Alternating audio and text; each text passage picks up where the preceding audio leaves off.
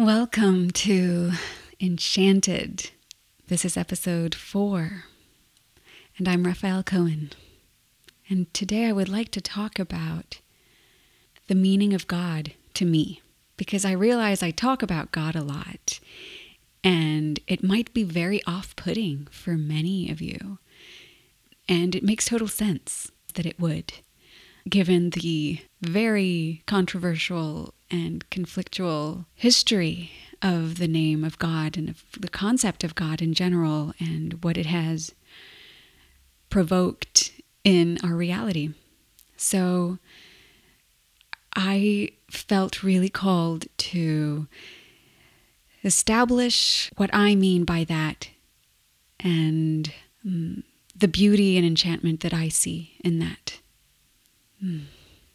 So, just to share a little bit of context around my personal relationship with God, when I was a little girl, God was like a great force that was always there helping me, and I was talking to God like to a friend. Um, so it was kind of fun, really. and then it um, it became superstition for me because I was starting to feel very big emotions and difficult sensations and I believed that there were that there were ways to avoid it. Um, and and so out of fear I became superstitious. And because superstition was very well, I heard my father make fun of it basically, and it kind of woke me up. So I completely stopped everything, any connection to any sort of mysterious power. I just became completely rational, completely atheist. And then I be, I went into scientific studies and it kind of confirmed that everyone around me was really kind of ridiculing anyone who believes in mysterious things.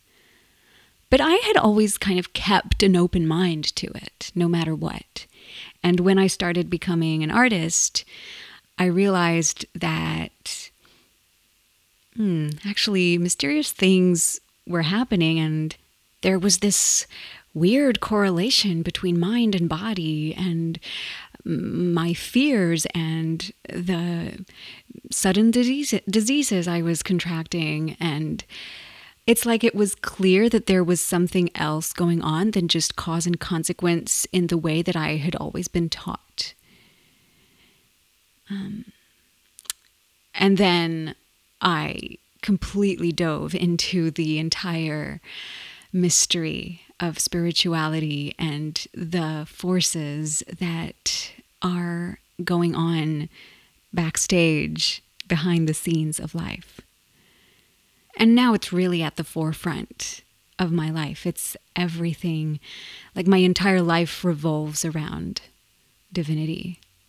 So even though it's impossible to explain, really, here are a few words that evoke God in the way that I see it. Hmm. So let's get things super straight right now there is no bearded man in the sky deciding for you what your life is going to be and having power over you and over your life and over your choices and what you're supposed to do and not supposed to do and what's right and wrong. Like that is absolute bullocks. That is just giving your power away to some external figure and it's just a recipe for disaster and victimhood and hell for the rest of your life. there is no such thing. God is a concept in my eyes. God is the inherent knowing within you that you are fully loved, fully protected, completely abundant and deserving of everything that your heart desires. That you are fundamentally pure and innocent and beautiful and desired and wanted. that you know what's good for you, that you are completely guided. It's that inherent knowing within you. And that has no name because it's infinite. It is it is it goes beyond what the mind, the human mind can fathom. And that's what it means when we say God in truth has no name. Because any word, any name is automatically going to define something that is by definition infinite, undefined. And of course, the fear based dogmas throughout history have transformed that concept into it's forbidden to say the name. No, you can't say the name of God. But it doesn't mean it's forbidden to say the name of God. It means you can't because it's infinite. It just, by definition, cannot be defined. Or it has many names, and that's why God has many names, because there is no end to all the aspects of God. Because that inherent knowing within you is so multiple that it cannot be fathomed by the human mind. And on some level, on, a, on the highest level, God is you, is me, is us. It is the source that is birthing who we are here, constantly in every moment, over and over again. It's that spark, it's that initial desire to exist, and all the things that do not exist yet and that are existing only in the potential field. So, on the level of our existence here on Earth, 3D, of course, we are having the experience of being this separate thing, this separate being. And so it is necessary to have a concept of an infinite being that compensates that finity, that finiteness of who we are, because I'm only Rafaëlle, I'm not all things in this experience. So, of course, there's this need for an infinite being that compensates that finiteness but it's not external.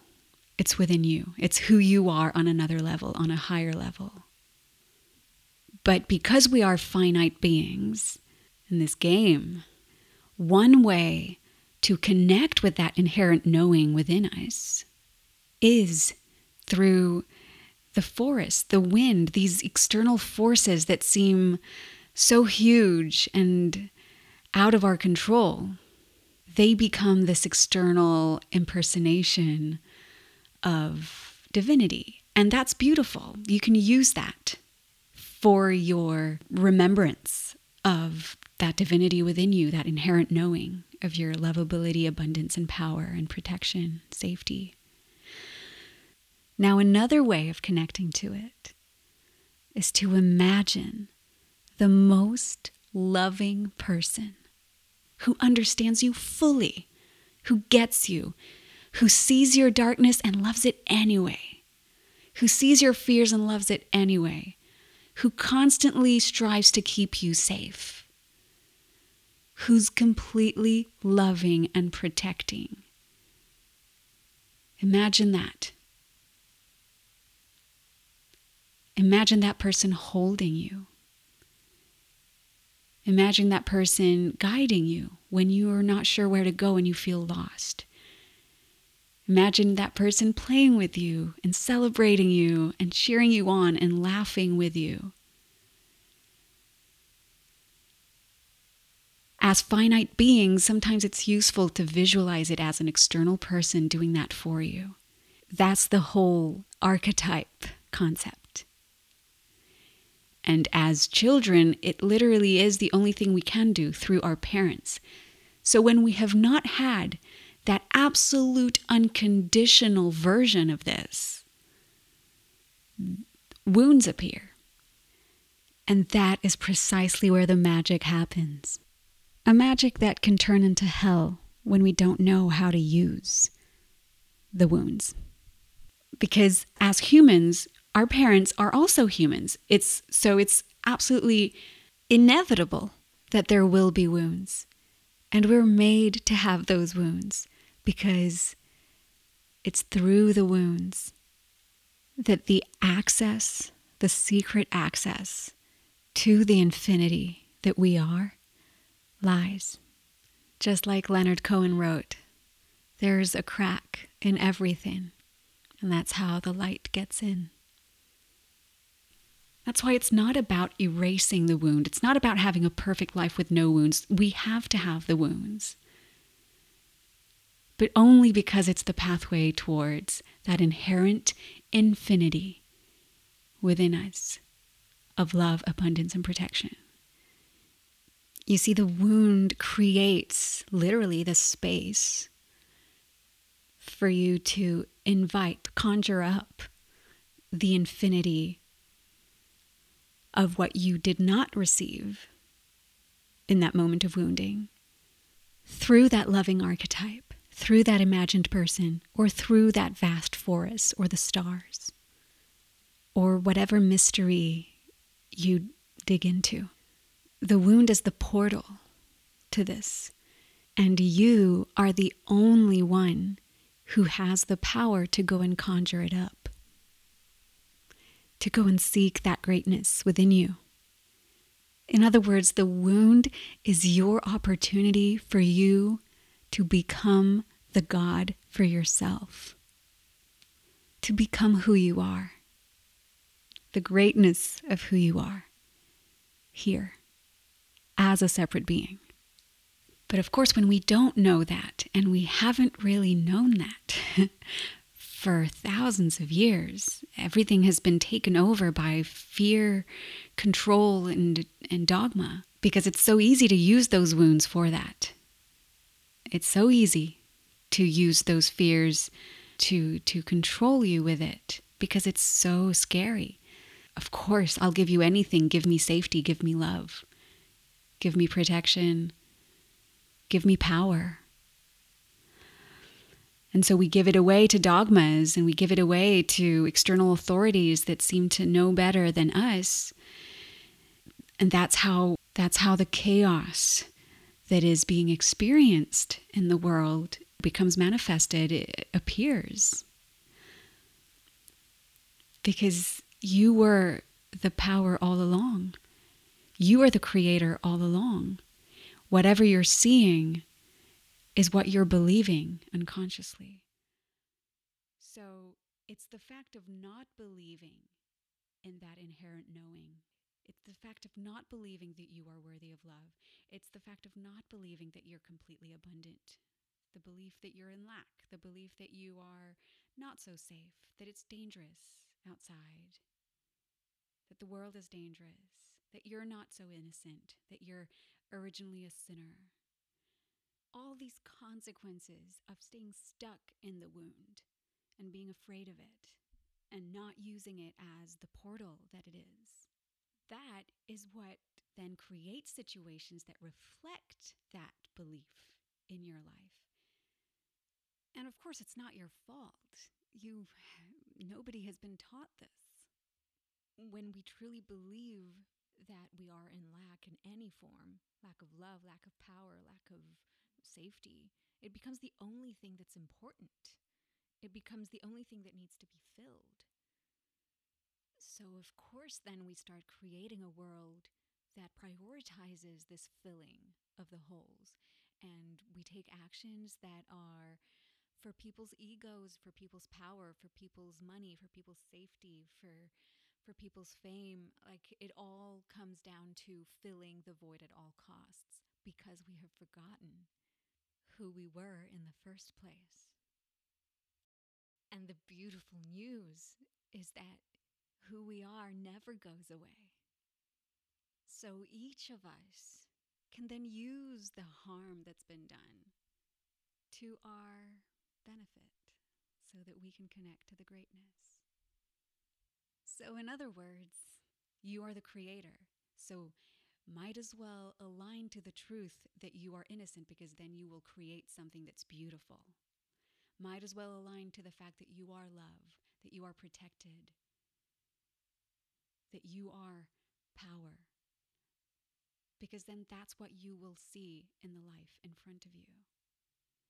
And that's what we can all co create together.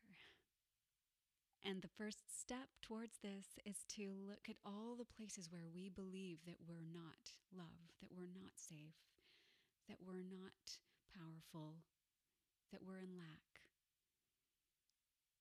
And ask yourself is that really true? Or did I learn that somewhere? Tau kuasambe